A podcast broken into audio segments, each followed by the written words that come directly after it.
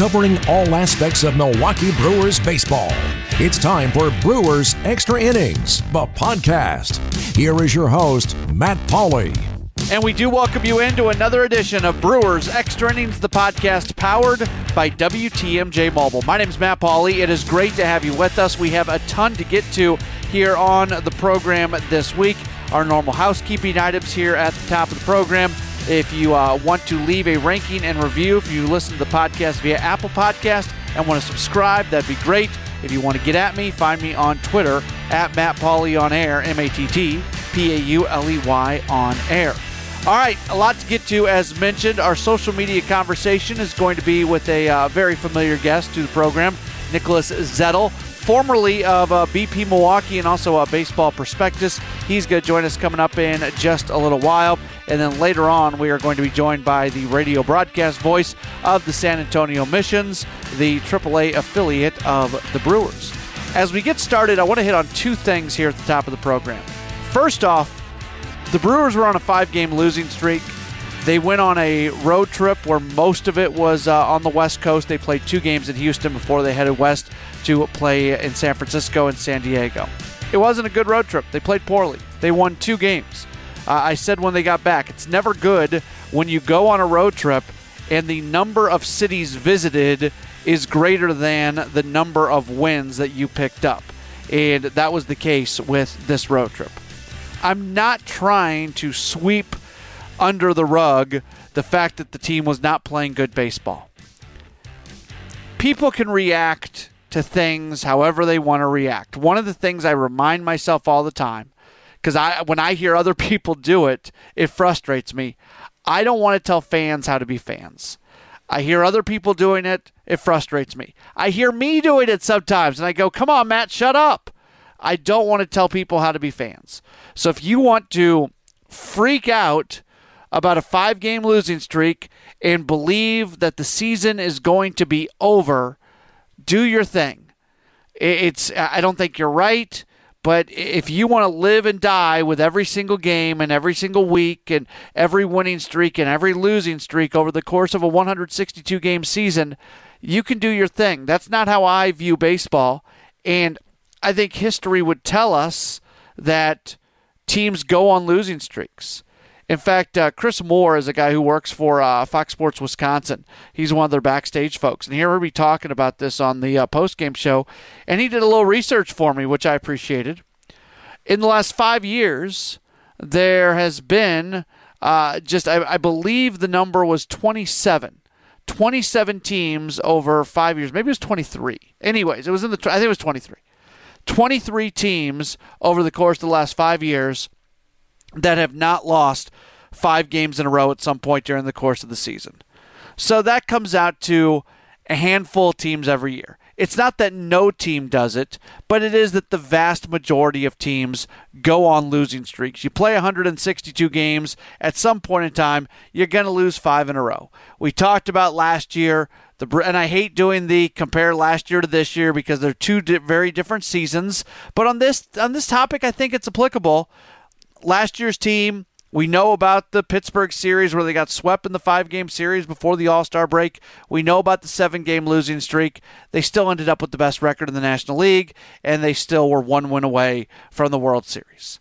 Not the end of the world when you go on these losing streaks, and I do think that's important to remind people because there's, I think there's too many people who lose it over a five-game losing streak. Now, if you have a five-game losing streak and then you win a couple games and you go on another five-game losing streak and all of a sudden you're losing eleven of thirteen or seventeen of twenty-one or something like that, then you really start looking at things. And also, you can look at the things that are happening during the losing streak, and I don't think I don't think you dismiss everything. Starting pitching did not perform well for the Brewers in during that uh, during that losing streak. Just because I'm not going to get up in arms about the fact that the team lost five in a row, I can look at the starting pitching and say, okay, this isn't good right now. They got to get this figured out. They either got to get guys to start going deeper into games or maybe they have to look outside the organization. So I guess the, the point is, and I'm, again, I'm, uh, I'm telling you how to be a fan. I'm not trying to tell you how to be a fan. A five-game losing streak, not the worst thing in the world. Also want to touch on the Jimmy Nelson. I man, the Jimmy Nelson situation is really interesting. And there's a lot of nuance to it. There's not a whole lot of black and white. There's many, many shades of gray. Basically, Nelson hasn't performed well. They take him out of the rotation. Uh, nobody has officially confirmed what I'm about to say, but if you read between the lines, you can see what went down.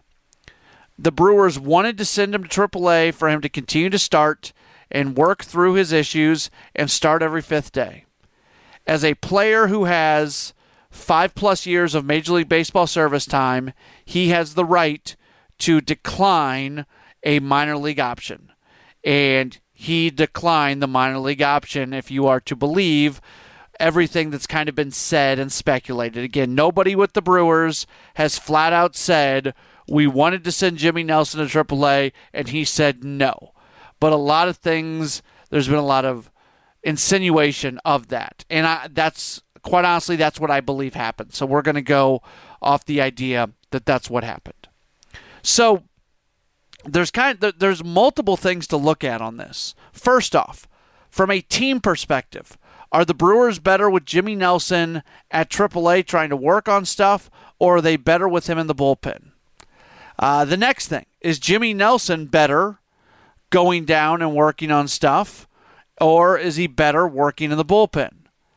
And then another thing is, is is Jimmy Nelson doing right by the team by by making this decision? The first reaction of fans, look, I, I, I was talking about this on, on the radio uh, over the weekend. I don't know if it was during my Brewers Extra Innings show or Brewers Warm-Up show, but I was talking about it, and a lot of people were texting in saying, release him. Bad egg. We don't need this guy on the team. He's not a team-first guy.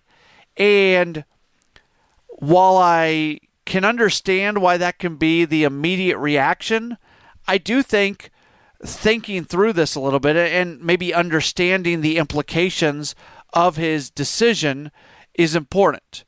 So you get service time based off how long you are on an active twenty-five man roster, or just twenty-five man roster. Like, he got credit last year for being on twenty-five man roster when he was injured the entire season. So whether you're active on the twenty-five man roster or on the injured list, just as long as you're not on a roster of a minor league team. So as long as you're on the major league roster, either active or on the injured list, you get credit for service time. Now, Major League Baseball has a pension, and it's it's a really solid pension program. And when you're done playing and you retire, you're able to start receiving your pension. The amount of money you get in your pension is based off the amount of service time you get. So, and it, and it maxes out at ten years. Once you get to ten years, you can't get any more. That's where the pension is going to max out. By so there, there's a financial, and I don't know if this is why. why Nelson turned it down, but I think it's important to talk about because this is kind of real-world stuff right here. If Nelson goes to triple A, he his uh, his service time clock stops. Let's go to a worst-case scenario for a second. Let's say the shoulder never gets right and he never pitches a game in the major leagues again. I don't think that's going to happen, but I'm I'm trying to say that to make a point. So please, nobody say that Matt Pauley said that Jimmy Nelson was never going to pitch in the majors again if he got sent down to triple A. That's not what I'm saying. I'm using that as an extreme example to illustrate a point. Let's say he goes down and he never returns to the major leagues again. He's lost a fair amount of money off his pension because of that. By playing five years, he has earned the right. And a lot of times the first reaction of fans is going to say, well, look how much money he already makes and this and that and the, the other. I think most people in like everyday normal jobs would sort of do the same thing. I, I don't know what the – anytime you compare sports and professional athletes and people who make that much money to like real world stuff that you and me are dealing with, it, it's it's going to be a flawed analogy because there's no way that you can have an apples to apples analogy, and I understand that. But I think most of us, if we're working in a job and we get some sort of benefit because we're there for five years. You know, even something simple. Hey, at, once you have worked for a company for five years, instead of getting fourteen vacation days, you're going to get eighteen vacation days. And you go to put in your vacation, and your boss says, hey, we really need you to not take those four vacation days. A lot of people would say, excuse me, I've worked here five years. I've earned this. No, I'm taking my vacation days. And that that's kind of how it is with Jimmy Nelson. So there's more going from a baseball perspective. Quite honestly, I think I think from a baseball perspective, Nelson would be uh, better suited to go to triple A. He's a starting pitcher coming off a gruesome shoulder injury and twenty-two months of rehab to get back. He's always been a starter. The the role of routine, I think, is really important.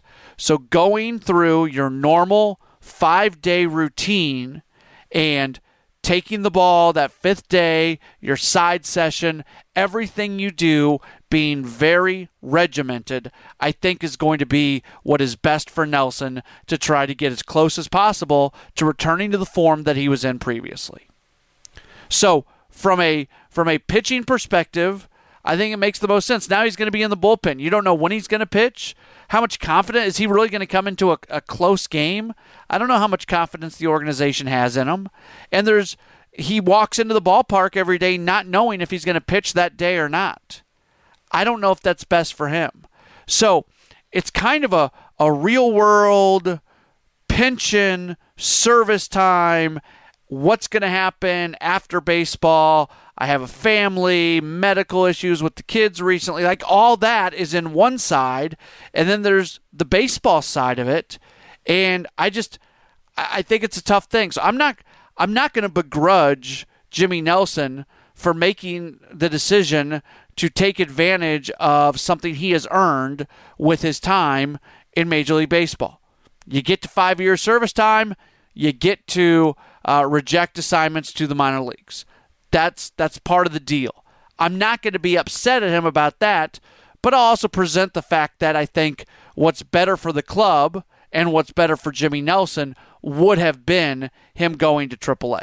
It's a very complicated situation, and it's uh, I think you have to look at all sides of it before you make any sort of final decision. Look, there's going to be people out there that they're listening to me talk right now, and their initial reaction is, this guy makes millions of dollars. His job is to help the team win games. He should have taken the demotion. Okay, like you can you can believe that, and, and that's fine. Again, I would say there's some real-world aspects to this on why uh, on why Nelson made the decision that he made.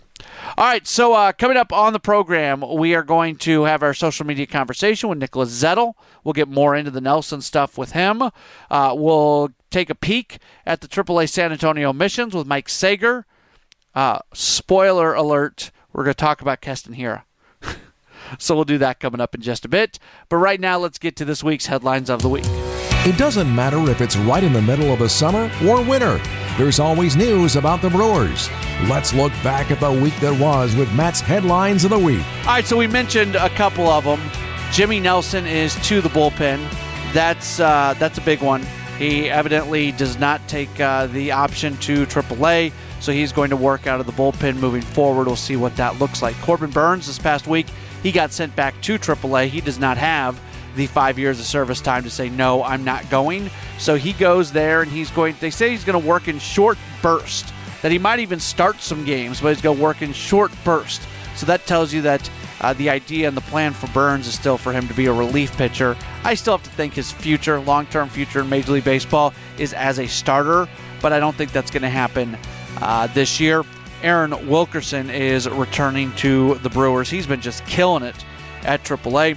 Adrian Hauser being placed into the rotation. His first start is going to be Wednesday against Seattle, and he he's not stretched out. He's been pitching out of the bullpen, so it's not technically a bullpen day on Wednesday, but it's going to look like a bullpen day in all likelihood because there's going to be some pitch count limitations on him. But if he stays, if he does a nice job and stays in the rotation, it shouldn't take much more than three, four, maybe at the most five starts for him to be all the way stretched out again. He was stretched out at the beginning of the season when he started the year at triple A as a uh, starter. Gio Gonzalez, he has been uh, throwing some bullpen sessions. He is getting closer. There's a chance that he could return to the rotation prior to the All-Star break. And three Brewers make it into the finals for uh, the All-Star uh, game. The I don't like the new voting system, to be honest with you. I think it's clunky and complicated, but there was like the primary election or the general, yeah, primary election, which already took place, and top three make it to the next round. So there are three Brewers who are among the this group of players who are now going to be in the general election. Christian Yelich, as you would expect, Mike Moustakas, and Yasmani Grandal are the three uh, Brewers who are going to be uh, in that, and voting's going to reopen here coming up this week. Those are this week's headlines of the week. After every Brewers game, signing an announcement, bloggers and podcasters hit the web to give their take. Now we bring them all together. It's the Social Media Roundtable, and it starts now. Brewers Extra Innings, the podcast, is powered by W T M J Mobile. It is time for our social media conversation. We're bringing on a guy right now that we like to have uh, on the podcast. He is the uh, former editor of B P Milwaukee, a former contributor to uh, Baseball Prospectus. He is doing much, much more important and bigger things in the world now, but we will continue to have him on uh, very, very often. He is uh, Nicholas Zettel. Nick, uh, great to talk to you. How are you? Matt, I'm doing great. Thanks so much for having me on tonight. I, I want to jump off on this because uh, I know you're somebody that uh, really wants to... You're a very pro player. We've talked about uh, in previous years, you know, service times and pensions and, and all that sort of stuff. And that kind of that got put into the forefront here over the last couple of days with Jimmy Nelson, because he has he's a five-plus year vet, so he's garnered enough service time that he can reject an assignment to uh, triple A. It appears that the Brewers wanted to send him to triple A. He seemingly turned it down. Nothing has been official, but I think we can read between the lines enough to see that he was the one who said, no, I'm going to stay at the big league level, and now the Brewers are kind of dealing with it. How do you view that as someone who, I- I'm guessing you can probably think that maybe him starting at triple A would be better for him, but also as a guy who's been in baseball, in Major League Baseball for five-plus years with service time, he's got the right to say, no, I'm not going to go to triple A. Yeah, I'm always gonna I'm always gonna side with that last line. I think um, that you said that. I'm always gonna side with a player who says, you know, I, I earned my right, and this is this is my job, and this is my right as a worker that I've earned, and so I'm gonna take it. And I think that um, I'm really disappointed to see that a lot of fans are being negative about Jimmy in that regard, because honestly, I think if we all if we all looked at in the mirror and applied that to our own situations, we would almost always say that we understand why you would do that. That, you know, everyone has rough, rough times at work. Everybody has things that, you know, things that change in their lives or things that, that don't go according to plan. And when you have those protections in place, that's a good thing sometimes. And so I think people, people can't say that they want Jimmy Nelson to come back to the M L B as that big ace we saw,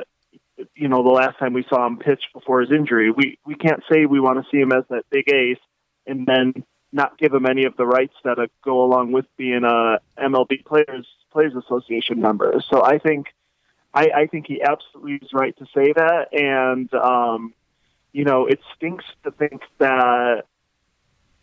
that you'd want to develop him more, that, you know, you think, well, maybe the Brewers should have tried to work out something keeping him down while he was already down working in the minors uh, on his injury rehab, and maybe do it that way where, you know, he's already down there and you can say, look, we want you to work on a couple more things before coming to the M L B. So I just, I, I'll always side with Nelson on that. All right, so let's get into the baseball aspect of that, though, because it does, to me at least, and and I'm I am somebody who I, I think the I think the real life application of this is really interesting, because if you were to go to somebody out there and say, hey, you work for a company and part of the rules of the company is, you know, you work there for five years, you automatically get a ten percent raise, and then your company comes to you at five years and says, you know what, we don't want to give you the raise. Are you okay with that? Like, nobody's going to be okay with that. So that's it's it's always tough to apply what's going on in professional sports and apply it to like the real world stuff. So there, there's some murky water here to go through, but that that's a version of it. That being said, from a baseball perspective, I think he would be for he'd be better suited to be starting every five days at triple A as he continues to work his way back from this shoulder injury. So, what do you think the how do the Brewers handle this moving forward? Having him in the bullpen, where he's not going to have that routine, they're not going to know for sure when they're going to be pitching him. Yet they're still trying to get him back to what he was prior to the injury. So.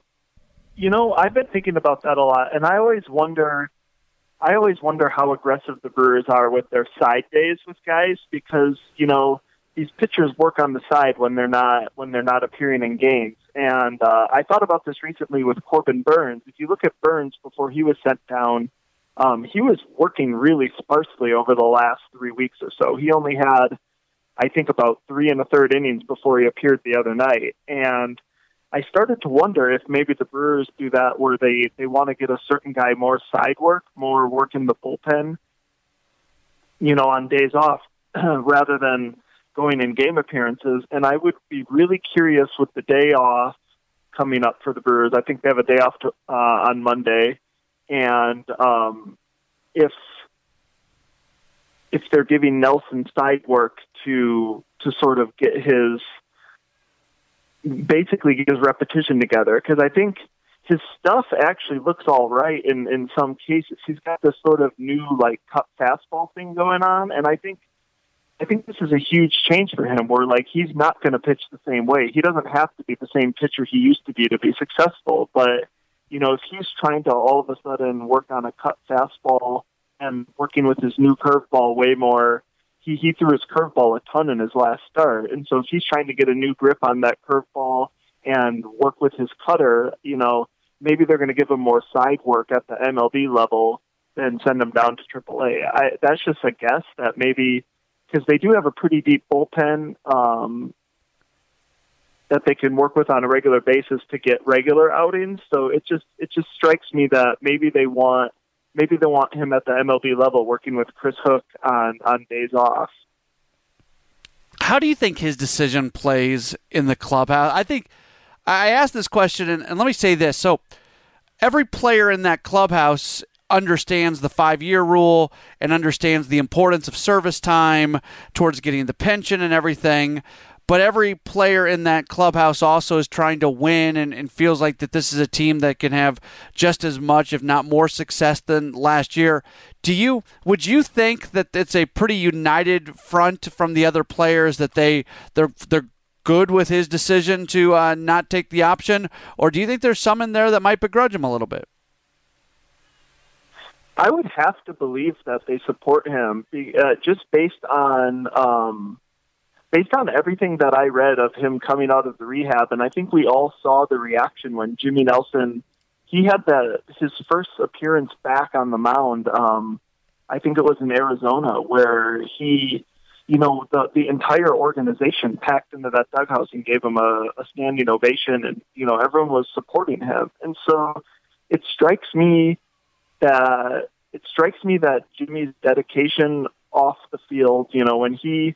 when he was going through some tough stuff with the family while he was also doing that injury rehab, and he really dedicated himself to coming back from a difficult injury. And I think I think that those guys know just how tough what he did is. I think I think they're not going to begrudge him at all. And in fact, I think the entire Brewers organization deserves some credit where, you know, they're they're sticking with guys like Jesus Aguilar, who's struggling. Um, they got a whole bunch of guys struggling right now, and they, they just stick with these guys in a lot of in, in a lot of cases. And I think that builds a clubhouse rapport as much as just saying, "Oh, we're just going to have the best guys up here all the time, regardless of like if we got to cut somebody or if we got to send someone down to the minors." No, it's pretty clear that the Brewers are doing something different here um, with a lot of players, and I, I think. I think to the extent that the guys respect what Jimmy went through during his rehab, I think they're going to support Nelson with what he did um, to to refuse going to going back to the minors. What you just touched on is kind of going to be the theme of our entire conversation, because I feel like in a bunch of different areas right now, the Brewers are navigating through a win now versus what's what's best for maybe the, the baseball team in the long run, and also just uh, what for the clubhouse and the culture and all that sort of stuff. You mentioned Corbin Burnes earlier. You had a tweet about Corbin earlier this week prior to him being sent down, and uh, you you basically made the point, why is he up at the big league level when he's not pitching, when he's still somebody who needs more development? He's a guy who has a very high ceiling. Is the team, you know, basically wasting some of that by keeping him on the big league roster? And with Corbin Burnes, it feels like it was the argument between him being one of the best options to be in the major league bullpen, even if he was one of the last guys in the bullpen, uh, versus him going back to triple A and working on some things prior to them calling, uh, sending him down. Obviously, they were going with win at the major league level. He hasn't had that much success, though, this year. Where do you kind of, how do you navigate through that win now at the major league level, but have prospect level players who are not getting the playing time that they need, versus taking those guys like a Corbin Burnes and allowing them to work more at triple A? You know, I think that's got to be a case by case basis, because I know, I think with Burnes, I and I want to make this perfectly clear. I really, I know some of the stuff I write m- might seem murky on that, but I really support Corbin Burnes. I think he. I, I like him still scouted the way that a lot of um, folks scouted him a few years ago and even a year ago, where they thought, you know, this is a guy who's like a pretty low-risk mid-rotation starter. Like, he, he could really morph into a mid-rotation starter. And even if that doesn't work, I still think he could be an impact reliever at some point. But that said, you know, I wouldn't give up on his, his starting pitching ceiling. So I want to say that first, that I'm saying this from a point of view that I think he can develop into something really good. And so that's why, in his particular case, I would rather have seen, I, I think from the get-go, I was really frustrated with how the Brewers handled him, because first and foremost, I think they gave up on him way too soon. You know, he had those, he had those first couple really, really rough starts in April, and I feel like if you're going to commit to a guy starting the M L B season on the roster as a, as a rotational starter, you just got to stick with them, you know, give them, give them more than a few starts to, to get their sea legs under them. That didn't happen. And I just had, I've thought the whole season that if he's not going to start at the big league level, they should have him down in triple A working on starting, because this is a guy, if the Brewers want to win for five years, if the Brewers want to be a win now team in twenty twenty, a win now team in twenty twenty-one, a win now team in twenty twenty-two, they have to get a guy like Corbin Burnes right. If they don't get Corbin Burnes right, it's going to make it tougher to win now. And so that's that's how I look at that balance on a case-by-case basis, because you can say, oh, we want to win now in twenty nineteen. Well, you don't want to rebuild in twenty twenty then, right? You right. want to you want to keep it going. And so that's why I really do look at these guys on a case-by-case basis, because I think if the Brewers are going to have this sustained window of success that David Stearns always talks about, he's going to have to start giving these young guys a chance to just get it right at the M L B level, or, you know, give them a full development shot at triple A in order to come up later. Because it's just, they have to get some of these young guys right, because they don't have the they don't have the farm system to make a big trade anymore. So it's just uh, this is this is uh, like a, a pretty tough a pretty tough trial for the organization right now. I think they really got to get these guys right. I don't know if there's a comp in Major League Baseball right now to what the Brewers are doing. And tell me what you think on this. The Brewers are willing to spend money. They they they've uh, and some people would say they need to spend more money. And you look at the economics of baseball, and they could spend more money. But I think the Brewers deserve credit for the amount of money they've spent. They've extended their payroll uh, a lot further than they ever have, and in an era of baseball where teams are going in the exact opposite direction, the Brewers are willing to spend money.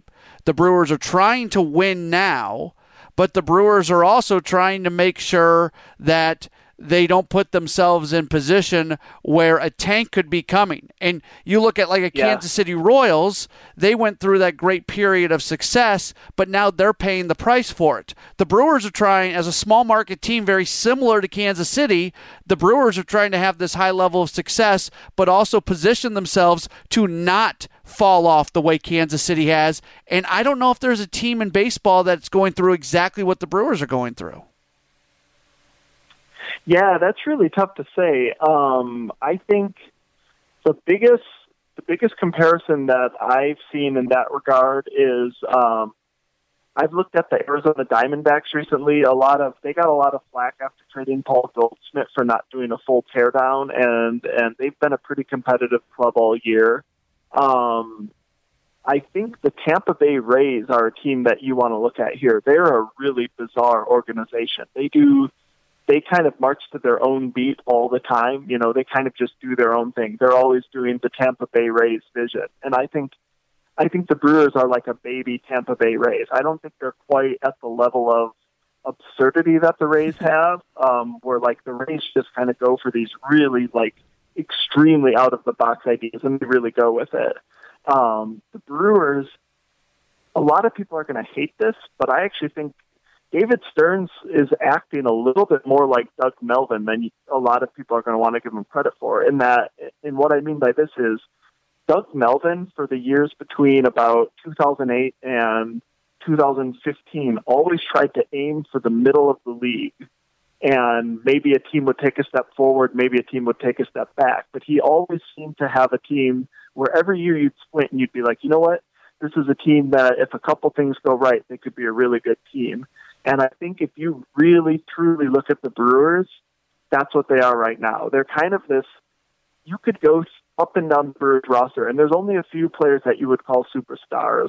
If you if you scouted them on a on a true scout, like twenty, grade twenty is low, grade eighty is high, you wouldn't find, you'd find a lot of middle-of-the-road players. There's a lot of scouting flaws on the Brewers. They kind of like, got this bizarre batch of guys that go together just right. They build a baseball system.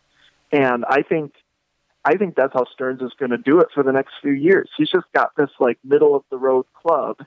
And when things go right, a middle-of-the-road club can play up, which is what we're seeing this year. You know, there's a lot of flaws on this team, but they're still they still got a shot at winning the division. So um, I think there's They're they're running their own weird little system in Milwaukee. I, I absolutely love it. I think um, I know I know on Twitter I often will criticize David Stearns, and that's because I always think he can do better. But I think I think the the organization is in great shape right now, and they're they're kind of a bizarre team. They just they're just this middle of the road club that keeps winning, and I love that. Yeah, you actually you had a tweet this past week talking about uh, them averaging a true five hundred season in daily performance, yet they are uh, exceeding that in terms of wins and losses. And they've, they've tended to do that. I mean, you look at since David Stearns has been around, since Craig Counsell has been around, you can look at the roster, you can look at some of the numbers, and you can say they are outplaying, outperforming, getting more wins than some of these numbers would indicate that they should be getting. So what's leading to them outplaying what they have on that twenty-five man roster? I mean, honestly, I, I think last year it was the bullpen and the fielding. This year, the fielding is not as good. The fielding is much less efficient, but you still got that bullpen. And I know a lot of people are complaining about how Josh Hader is used, but he's he's been electric at the end of games. You know, if he can come in in the eighth inning and you're pretty much like talking talking that he's got a chance to be a lights-out closer for two innings, I mean, that's that's still a that's still a fantastic role. And uh, I'm looking right now, uh, according to Baseball Reference, entering today's game, they were uh, sorry, entering Sunday's game, they were eleven and six in one-run games. So, I mean, they're they're still elite at winning one one-run games. So, if they're if they're in a close game, they're going to win it uh, in a lot of cases. And so, I think that's that's still what they're doing great. And they they just have this this like never ending cast of deep, you know, deep organizational players and uh, like organizational depth guys and uh, this rotating this rotating roster um, strategy going between triple A and M L B. And I think combining those things together, they're just that's how they win games more than you would expect. I think they're using every roster spot um, as carefully as they can um, in that for that purpose. somehow we've talked for eighteen and a half minutes and I've not said Keston Hiura's name, but that's going to change right now. Just very generally, and we'll we'll get into it a little bit more, where do you stand on the organization's decision so far to stay loyal to Travis Shaw and Jesus Aguilar at the cost of having Keston Hiura at triple A? I mean, that's a tough one. I, I'm pretty clear that I think I think Keston Hiura is now his time to develop at the M L B level. I don't think I don't think he has anything left to prove at triple A unless you're really going to nitpick. Like he could learn he could learn how to draw walks and he could learn how to be a little bit more disciplined. Well, you know, if you look at this guy named Ryan Braun, uh, I vividly remember eleven years ago, I was one of the weirdos who was criticizing Braun for his lack of plate discipline his first couple of years, and then he learned that at the M L B level. And so I think I really wanted to see Keston Hiura develop at the M L B level. Um, I'm not as high on him as some people. I, I'm not convinced that he's going to be this like outright superstar that a lot of people think he's going to be. That said, I think he's going to be a fantastic potential like regular second baseman that can hit for for a little while at least, and I that's a really good role. So at the you know this is his time to play at the M L B level. So I know that means that I have to either say that I wanted Jesus Aguilar or um, or Travis Shaw to, to not be on an M L B roster, but that's that's kind of where I'm at. Do you? Um... They'll say it has nothing to do with ser- the reasons Keston Hiura. There's a lot of reasons Keston Hiura is at triple A. Service time is a part of it, despite the fact that the organization has kind of publicly said it's not. Uh, they're not, they don't want to just let Jesus Aguilar walk out the door for for nothing. Uh, they don't want to send Travis Shaw down to triple A when Shaw has been as good of a player as he's been in his in his Brewers tenure. Are those good reasons for the decision that's been made so far? Well, um, I want to say um, the guys at Brew Crew, Brew Crew Ball and uh, Brewer Fan dot net corrected me on this because I used to be one of the Keston Hiura service time manipulator guys, and and um, they corrected me. I'm dead wrong on that. So I want to say right now, Keston Hiura, he, he's beyond any service time threshold. Um, he got that extra year of control when they kept him down in the minors at the beginning of the season, and now he's way beyond any Super two, okay. um, way beyond any Super two deadline. So now he's, it's a baseball decision now. So now that's what's interesting about it. Like you can really clearly say it's not, it's not a service time manipulation thing. It's not a money thing. They're, they're literally making the baseball decision. They want to stick with Jesus Aguilar and Travis Shaw, and as much as I might disagree with keeping the guy, like I, I just, I don't know that you can keep Aguilar on the roster much longer, just given given his struggles. And but at the end of the day, I think it's really interesting that they're sticking with him because they're obviously looking at something that we're not seeing. And I think I think that's great if if that's if that's how they're going to try and do things. Um, I've also heard the theory that they're keeping him for a clubhouse reason. I think that's interesting too, that, you know, maybe he's a leader and they see value that way. So um, as much as I, on the surface, disagree with the decision, I can understand that the Brewers are probably seeing things that we as fans are, are missing. I want to take a quick moment here, and I'm this offseason at some point I'm going to do a podcast devoted to terminology and, and kind of explaining things. A lot of times on the service time, people confuse two things for being one. Uh, there, everybody just says Super two. There's the first thing about uh, not getting so much Major League service time in a single season that accounts for a full season, and then there's also the Super two, which is really complicated. It has to do with the top twenty-two percent of guys, and it's very complicated. But I guess my point is, there are, you mentioned the two thresholds. There are very much two different thresholds of service time. I wasn't sure when the Super two one actually uh, passed Pass through, uh, but there was the first one that basically all he had to do was spend a couple weeks at the minor league level, and he was past that one. But then there was Super two later on, so it's, mm-hmm. it's complicated. But I wanted to stop and kind of say there it are is. two different things right there. Yeah, yeah, it's definitely two different things. So I think what fans, what fans always want to think about is, you know, they're always interested. Did we get the extra year of service control of of these guys? So like, you know, you can be a free agent after six years of service. And so by by keeping that week or whatever down in triple A at your, the beginning of your first M L B year, that kind of gets you onto that seventh, seventh control year, which everyone's so interested in. You know, obviously say like, oh, you know, if this prospect's going to be good, we want him for another, you know, we want him for seven years rather than six. And so almost M- every M L B team does that now. Um, there's there's very few who don't do it. Um, and then, yeah, the Super two, I, to be perfectly honest, I don't even try and calculate Super two. Um, it's, it's theoretically should be a moving target because it's, it's based on the actual service time of like the players of a certain class. And so every year it could be a different threshold based on like what players are actually accumulating at the M L B level. So I, I definitely have stopped uh, trying to even think about when, when that cutoff might be. Let me get you out of here on this because starting pitching sure. outside of Brandon Woodruff has been questionable, and we'll see what happens when Gio Gonzalez gets back. I still have conf.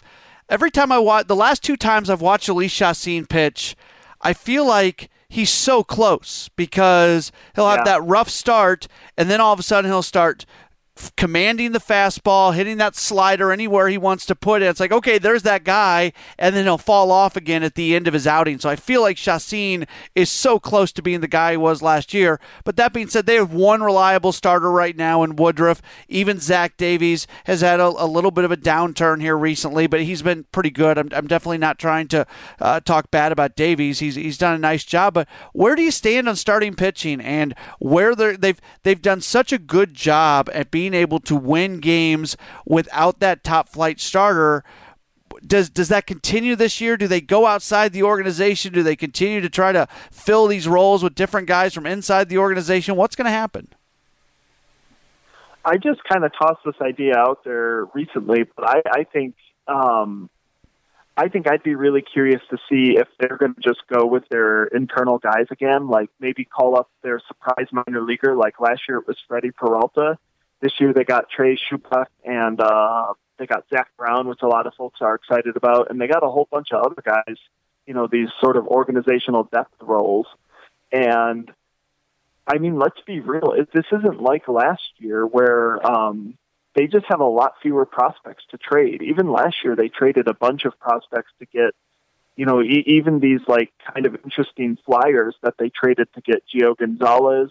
I'm not sure that they have as many interesting single-A players that they can trade like like they did last year. You know, they, they made a lot of midseason trades last year from their from their starting from their uh, minor league depth and their minor league quality. So um, that leads me to believe that they're going to try working with some of these internal guys because again, it's I, I love this rotation strategy in a way that they they have no stars. They have nobody who.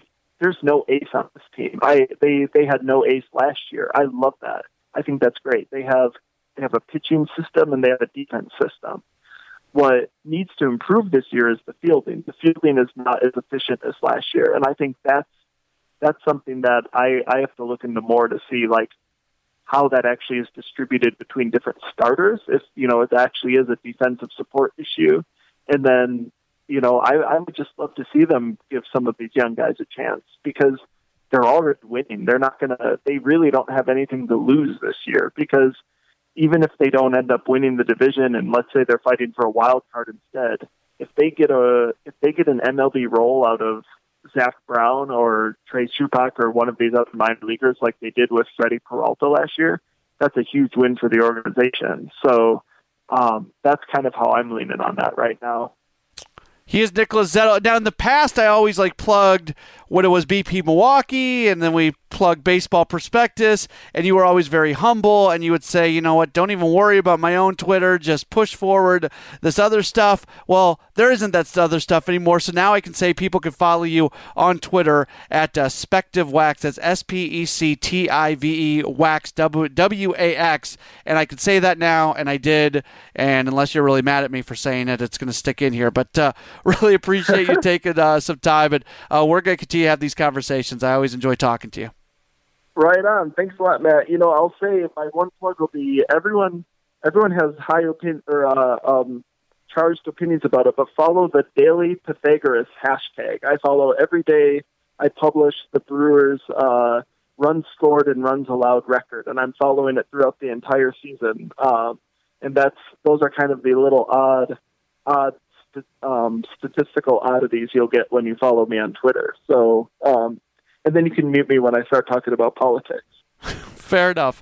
Daily, hashtag Daily Pythagoras, and Pythagoras, P Y T H A G O R A S. I was reading it. I didn't know that off the top of my head.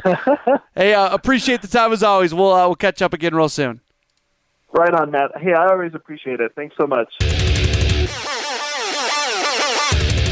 The future of the Brewers organization has never been more important than it is right now. It's time to get an inside look at what's taking place throughout the Brewers minor league affiliates as we go down on the farm. Brewers Extra Innings, the podcast, is powered by W T M J Mobile. We're very happy to welcome back onto the podcast the voice of the San Antonio Missions, the Brewers triple A affiliate, that is uh, Mike Saeger. Mike, really appreciate you taking some time. How are you?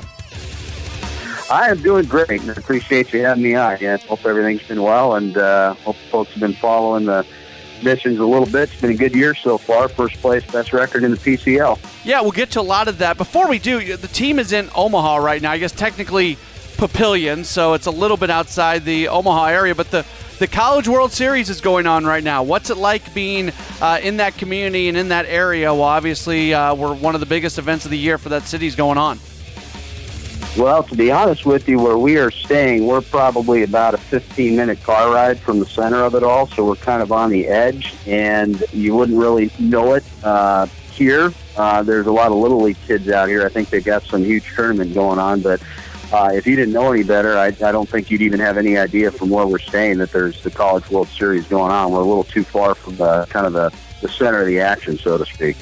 It's uh, it's kind of interesting in Omaha because they, they built both those ballparks pretty close to each other in time frame, and you've got the one where it's kind of out in the suburbs, and then the one that's uh, more in the city for the for the College World Series. That's a really good city in terms of uh, being able to support sports and support baseball. Yeah, you know, and I'll tell you, the crowds, you know, I was wondering when we got here, knowing that, the you know, everything was going on, I was thinking, ah, I wonder if, you know, if their attendance is going to take a hit, but, um, you know, they've had Thursday, Friday, Saturday, uh, they had some good crowds, uh, over five thousand. I mean, legitimate, you know, turnout. Today was uh, not a bad crowd. It wasn't quite as big. And then, of course, we got rained out in the fifth and suspended. But um, I was pleasantly surprised at, uh, you know, the turnout they had considering what's going on, you know, with the College World Series. But you're right. I mean, the community obviously supports both. I mean, heck, they get twenty-five thousand strong at uh, T D Ameritrade for the College World Series, and Uh, I think the crowds we've had here for our series are a little bit above what Omaha's uh, average attendance, you know, per home game this year is. So it's it, it's been nice, uh, you know, to play in front of people. Let's get into uh, the team a little bit. Keston Hiura hitting a grand slam in the game that, as we're talking on Sunday night, and you alluded to it, uh, bottom of the fifth inning, r- game had to be suspended due to weather, and it's going to be continued on Monday, and then a regularly scheduled game will be played on Monday as well. But uh, Keston Hiura hitting a grand slam. I on my post-game show, I cannot go a day without people asking, when is Keston Hiura going to return to the Brewers? Can you talk to me a little bit about uh, what he's been like in San Antonio since the return, since his very good stint at the Major League level? Oh, Keston's been great. You know, he's a he's a good kid. He's got a level head, and you know, he didn't come back here pouting and upset. I mean, sure, I, I'm, I'm I'm sure he was a little bit bummed. Who wouldn't be? Uh, once you get to taste the nectar, as I like to say. But you know, he has. He's very diligent at what he does, and he puts in the work, and he's very routine-oriented, and he sticks to it, and, you know, doesn't try to be more than what he is. Uh, and, you know, that's kind of what you need to do to succeed in baseball because it is such a routine-oriented sport. Uh, you know, you got to find something that works and, and stick to it and be committed to it. And, you know, that's what he's done. And uh, the no... No ill effects from, you know, coming down and pouting or anything like that. I wouldn't expect that out of him, kind of getting to know him a little bit, what kind of guy he is. He's got a great head on his shoulders, and um, you know, he's going to be back in Milwaukee at some point. I mean, when is, you know, I don't even know if David Stearns knows that offhand, but I mean, we're, we're borrowing him for now, and he'll he'll be back up there, but we're, we're going to enjoy him while he's here. But he's he's been a pleasure to watch, and, uh, you know, he's pretty much picked up where Where he left off. I think today his grand slam was his seventh home run in seventeen games since uh, coming back to us, and he's hit two slams now in a in a week and a half. So, uh, you know, same old Keston. I'm going to kind of ask you to put your put yourself in his mind, which is uh, not easy to do. But I mean, he's on Twitter, and there's every day there's it seems like there's hundreds of tweets going out about fans wanting Keston Hiura back at the big league level. What do you think it's like for him seeing all that stuff as he's continuing to just try to go through that routine that you talk about? You know, if I had to guess, I would say it doesn't bother him at all, uh, and I'm not sure if he goes through his timeline and, and reads through all of it. I, I think he understands the business side of baseball, and I think he understands that he wasn't sent down here because he wasn't doing the job. And I'm sure that the, the brass explained that to him when they sent him down as well. I mean, it's, you know, they had they had Shaw. They weren't ready. You know, they're not ready to give up on him yet. And, you know, the only reason Keston was up there as early as he was is because of, you know, Shaw getting hurt and they had a need. And he took advantage of it. So at least he showed him, hey, I'm I'm big league ready. But, and I think he knows his time is coming. You know, it's it's he's not going to be down here terribly long. In worst case scenario, September first. Uh, you know, at the longest. Uh, but I I don't think any of the Twitter stuff bothers him at all. And I, I'm not even sure how much of it he reads, to be honest with you. Like I said, he's very focused. Uh, he's very diligent in his work. Uh, he doesn't waver from it, and uh, he knows he knows he's going to be up there, and I'm sure he knows he's going to be up there for a long time once he you know once he gets back up there. And I, personally, I would expect him maybe to be the starting second baseman next year. That would be my guess. Trent Grisham has appeared in two games uh, going in today. Two home runs, five R B Is, three seventy-five average. This guy making a pretty solid splash there as he uh, gets to San Antonio. Yeah, well, what you didn't mention is he homered in his first at-bat today, so that's three homers mm. in three days, uh, and he added two walks. So I think he's now been on base. He's had uh, thirteen plate appearances, and he's been on base in eight of them uh, with three homers, a single, and a handful of walks. Uh, he's been, you know, he's been as advertised. Uh, he had, you look at his numbers down in uh, double A, you know, and one thing that I, I always like to look at the batter's walks to strikeouts. It gives you kind of an idea. And, you know, he had, he was leading the Southern League in walks, and his strikeout rate was less than eighteen percent, which is perfectly fine. And he's, he's showing a good eye up here at the plate. Um, you know, it's funny because I was talking about him to Rick Sweet, our manager, the, uh, yesterday, I think it might have been. And he said, actually, when he first got in the system, that the, um, you know, minor league staff, they had to almost force him to start swinging the bat because he would take, he wasn't too passive, but he was taking pitches in certain counts that you really want to be ready to hit. They finally got him doing that. Uh, and I know he got off to a bit of a slow start this year. Um, Sweet had him in spring training, most of spring with, with our club. And I think he was, you know, a guy that, excuse me, they thought might break camp, but, you know, numbers game and all that. He was sent to Biloxi and started slow, but since about the third week of May, if you look at his numbers, he's been on fire. I think he's third in the minors in R B Is and uh, first or second in slugging since, like, May the twenty-fourth. So, I mean, he's really kicked it into another gear and uh, made a couple of nice plays in center the other night. I think his first game, uh, you know, balls that were hit over his head where he turned and he did what an outfielder is supposed to do. When you, when you realize the ball is going to be hit over your head, they always teach you to pick a spot out there where you think the ball is going to go, and you run to that spot and turn around. Uh, not easy for us to do, but guys who've had thousands of balls hit to them over the course of uh, time, you know, playing professionally, they're able to do that and, and made a couple of nice plays that, you know, I don't know too many other center fielders in the league might have made. So he's he's been a uh, – I won't say a surprise because he was already doing it in Biloxi, but he has uh, definitely made himself at home here in uh, in Triple A in just a few days.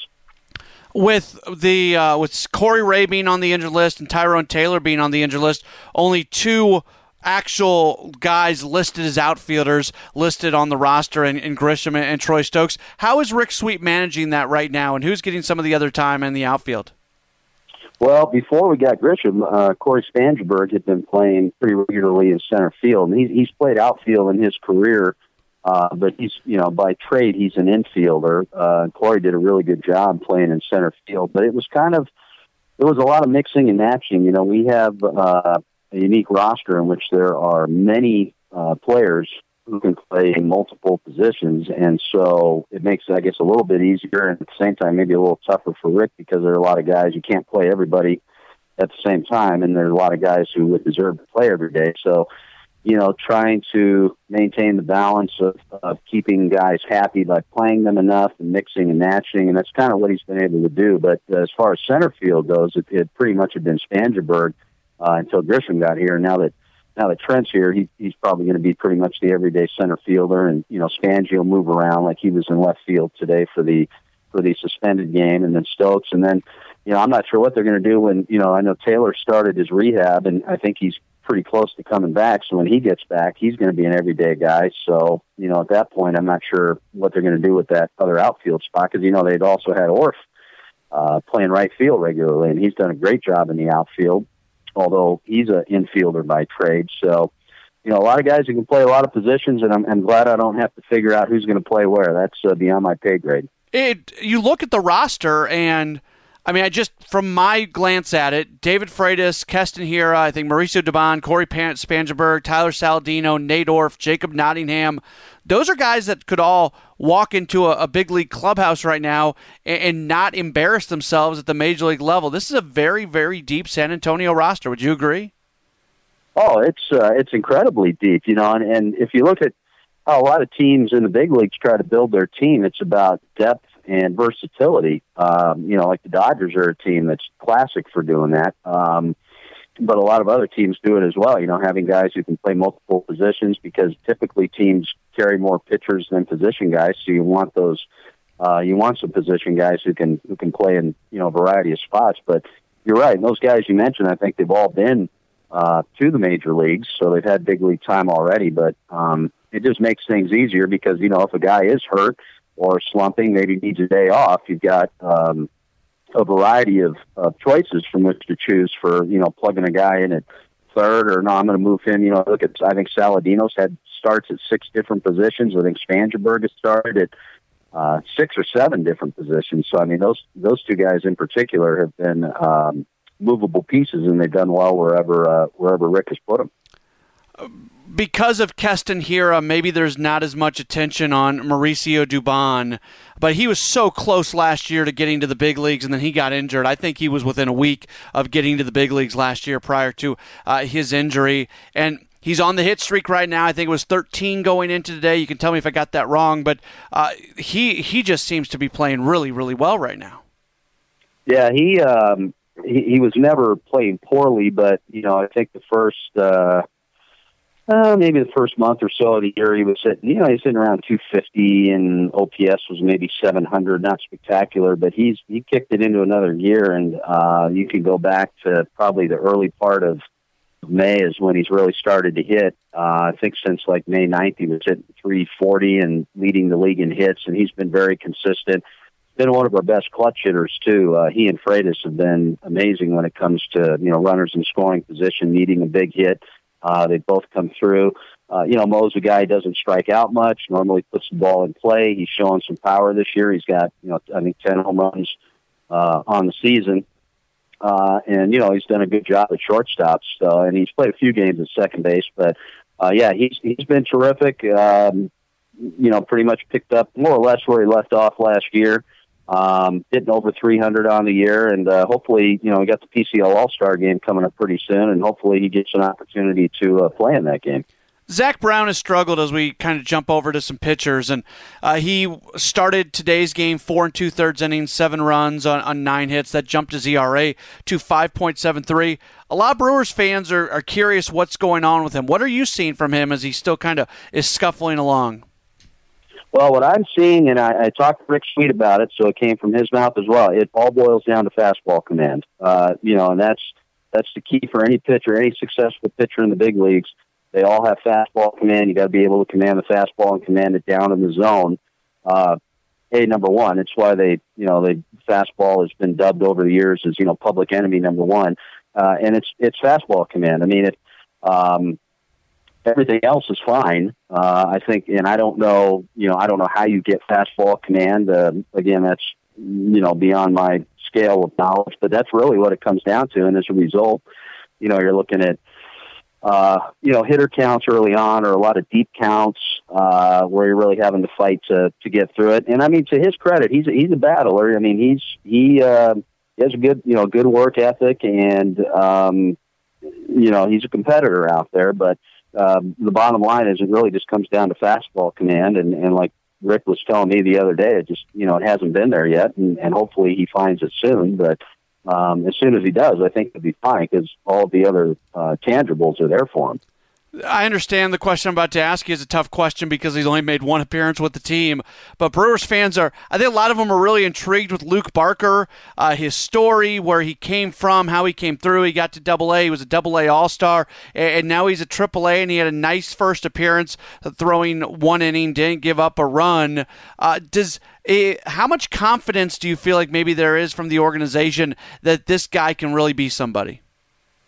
Well, I think the fact that they moved him up to this level uh, shows you that they have complete confidence in him because the Pacific Coast League is a is a hitter friendly league, and, and you know it'll humble a guy. You know it'll humble a pitcher in a in a New York minute. Um, you know coming up here, especially this year, using that Major League Baseball where offense is up, um, and he is a great story. You're right, the guy who you know started off pitching in independent ball and signed, and you know those guys are usually signed just organizational filler, and once in a while they, they do so well that they get to the big leagues.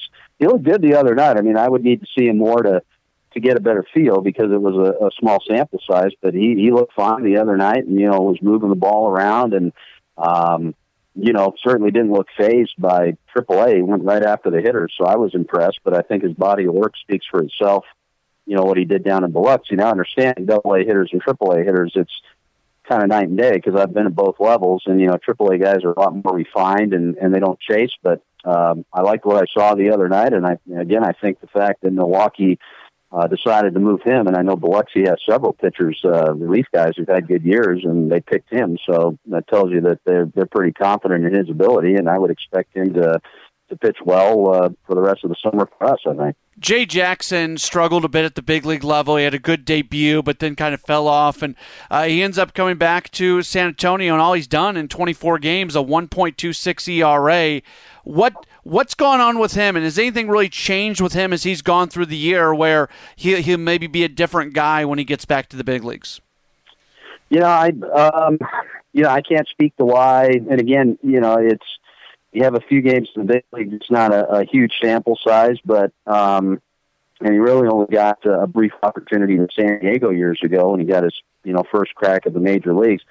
He's been great here, you know, fastball slider guy. Uh, he's dominated the P C L. I think the league's hitting maybe a buck uh, fifty off him or something like that. He's got a great strikeout to walk split. Uh, I'm not sure why it hasn't translated in the big leagues, but again, it's not like he's had, you know, fifty appearances in the big leagues. It's, you know, a handful of games where, you, you know, who knows, maybe it was a, a bad day, but, you know, big league hitters are pretty good too. And, uh, you know, what might work against triple A guys might not work against, you know, potentially big league hitters. So, um, you know, I hope Jay gets another opportunity, whether it's, you know, with Milwaukee or down the road, another organization. He's a good guy. Uh, really good pitcher, and uh, he's been absolutely lights out for us. Let me finish you off with this. Uh, Aaron Wilkerson just got called back up, and he's going to be pitching. And we've seen a fair amount of Wilkerson uh, in the big leagues, and he's done a pretty nice job already. It's not like he has struggled, but my goodness, you look at what he's done at triple A in his ten appearances, the one point seven nine E R A, the, the point nine five whip. Uh, this is somebody who, again, uh, I think a lot of Brewers fans are excited about. What, what had you seen from him recently that gave the Brewers the, the reason and the motivation to bring him back? Well, I think he's just consistent. You know, he throws strikes, and that's, you know, that's a big key right there. If you're a pitcher, to throw strikes, not, I don't mean lay, lay the ball over the middle of the plate, but move the ball around, change a hitter's eye level. Uh, you know, he's a guy, you look at him, and I don't think he probably throws much more than about ninety two or three, but it goes to show you that if you can throw strikes, if you can locate your pitches, you can have success without having to throw, you know, ninety-six or, or ninety-seven miles an hour. And he's been just so consistent with us. You know, you mentioned his E R A. It's funny because he had one bad outing, just one of those nights when we were in Vegas where he couldn't get out of the first inning and gave up eight runs. His E R A went from point four to one point something. But you still look at it and you go, that's a great E R A. But aside from that game, he's been, he's been good. And even a couple times when he's, you know, maybe not had his best stuff, and you can tell he's kind of fighting it. He's he's figured out a way to get through it, and, and that's important, too, I think, for the development of the pitcher, because you're not going to go out there thirty times a year and have your best stuff. I mean, you're probably a third of the time you might not have a pitch working for you or something's not working, and you're going to have to figure out a way to get it done and get through five innings or six innings or whatever it is. And, uh, you know, a couple other times where he's uh, maybe been off a little bit, he's usually been able to, to figure it out. But he's, you know, he's he's just been consistent and, um, you know, gets, you know, he'll get you six, seven, eight strikeouts a game. He doesn't walk batters. Uh, and he's a battler out there. You know, he's another good story, too, a guy who, you know, his arm broke down in college, and he was, you know, working at a H E B in the freezer department and played for four different independent teams in a year and finally signed by the Red Sox. And, you know, guys like that aren't supposed to get to the big leagues, but he has. And it's, uh, I love stories like that. And uh, he's he's been terrific, and I hope he does well. And, you know, it's bittersweet. You hate to lose good guys, but that's what the idea is of the minor leagues. So it's like you, you almost wish, like, well, I hope I don't see him again, but, you know, it, we'll we'll take him if we do. But I, I hope Wilkie does well and gets a, a good long opportunity to uh, show what he can do in Milwaukee this time around. Mike, if folks want to listen to your broadcast, uh, watch the M I B dot T V uh, broadcast, uh, how can folks consume everything that is uh, San Antonio Missions baseball? Well, as far as watching uh, minor league baseball, C D package, I think it's, and I don't know if it's prorated now that we're in the middle of the year, but I think for the whole season it's like maybe forty bucks, and you can watch every single minor league game, not just the team you want to watch. Um, there's no blackout restrictions or anything like that. Uh, as far as the radio goes, um, S A missions dot com is our website, and there should be a link on there. If you go to like the uh, the scoreboard, like the P C L scoreboard, you see our game, there should be a link on there that lets you click on to uh, listen. I think it's, uh, uh, if you're listening on your smart device, I think it's TuneIn, the TuneIn app, uh, and you can listen for free uh, every game. So if you don't want to watch them, you can listen. So those are the those are the two ways to follow along. He's uh, Mike Saeger. Follow him on Twitter at S A Missions Radio. That's S A like San Antonio, S A Missions Radio. Mike, thanks so much for uh, taking the time, and uh, we'll do this again here in another uh, six weeks or so. Sounds good, man. Thanks for having me. Good chatting with you. Mike Saeger joining us here on Brewers Extra Innings, the podcast powered by W T M J Mobile, taking a look at what's going to be coming up this week. Monday is an off day. That is the final off day for the Brewers until the All-Star break. So Monday is an off day, and then they will continue the homestand. They've got a couple three-game series. Uh, first, they'll have an interleague series against the Mariners, and then they will welcome in the Pittsburgh Pirates. So uh, Tuesday and Wednesday against the Mariners, seven ten first pitch, and then an afternoon game, one ten coming up on Thursday. And then the Pirates, it'll be a seven ten first pitch on Friday, a seven fifteen first pitch on Saturday, and then a one ten first pitch on Sunday. That will wrap up the homestand. And then Monday, July first, they'll hit the road for their final uh, road trip before the All-Star break, starting with the first of four against Cincinnati. I do want to remind you about something new that we've got going on on W T M J Radio. Of course, you can listen to all the Brewers games on W T M J. We now have Brewers warm-up. I, I hope you've listened to my post-game show, Brewers Extra Innings, whether you uh, listen to it live or maybe uh, listen to it, I guess it's always live, but whether you listen to it uh, on the actual radio or listen at W T M J dot com. Now for Brewers games that begin around seven o'clock, so whether it's seven, seven oh five, seven ten, seven fifteen, whatever it might be, uh, we have Brewers warm-up uh, from six o'clock to when the network broadcast begins, and we also have that show a lot on the weekend, so a local pregame show that I've got, and then, of course, after the network broadcast wraps up, we are back with you with Brewers Extra Innings, so I hope you get the opportunity to check out the show. I've certainly uh, enjoyed doing it here recently. We will talk to you again next week. Again, thanks to my guest, uh, both uh, Nicholas Zettel for joining us and also uh, Mike Saeger. Talk to you next week for another edition of Brewers Extra Innings, the podcast powered by W T M J Mobile. Thanks for listening to Brewers Extra Innings, the podcast. Matt will be back next week with another episode. For all the latest Brewers news, keep listening to the home of the Brewers, News Radio six twenty W T M J.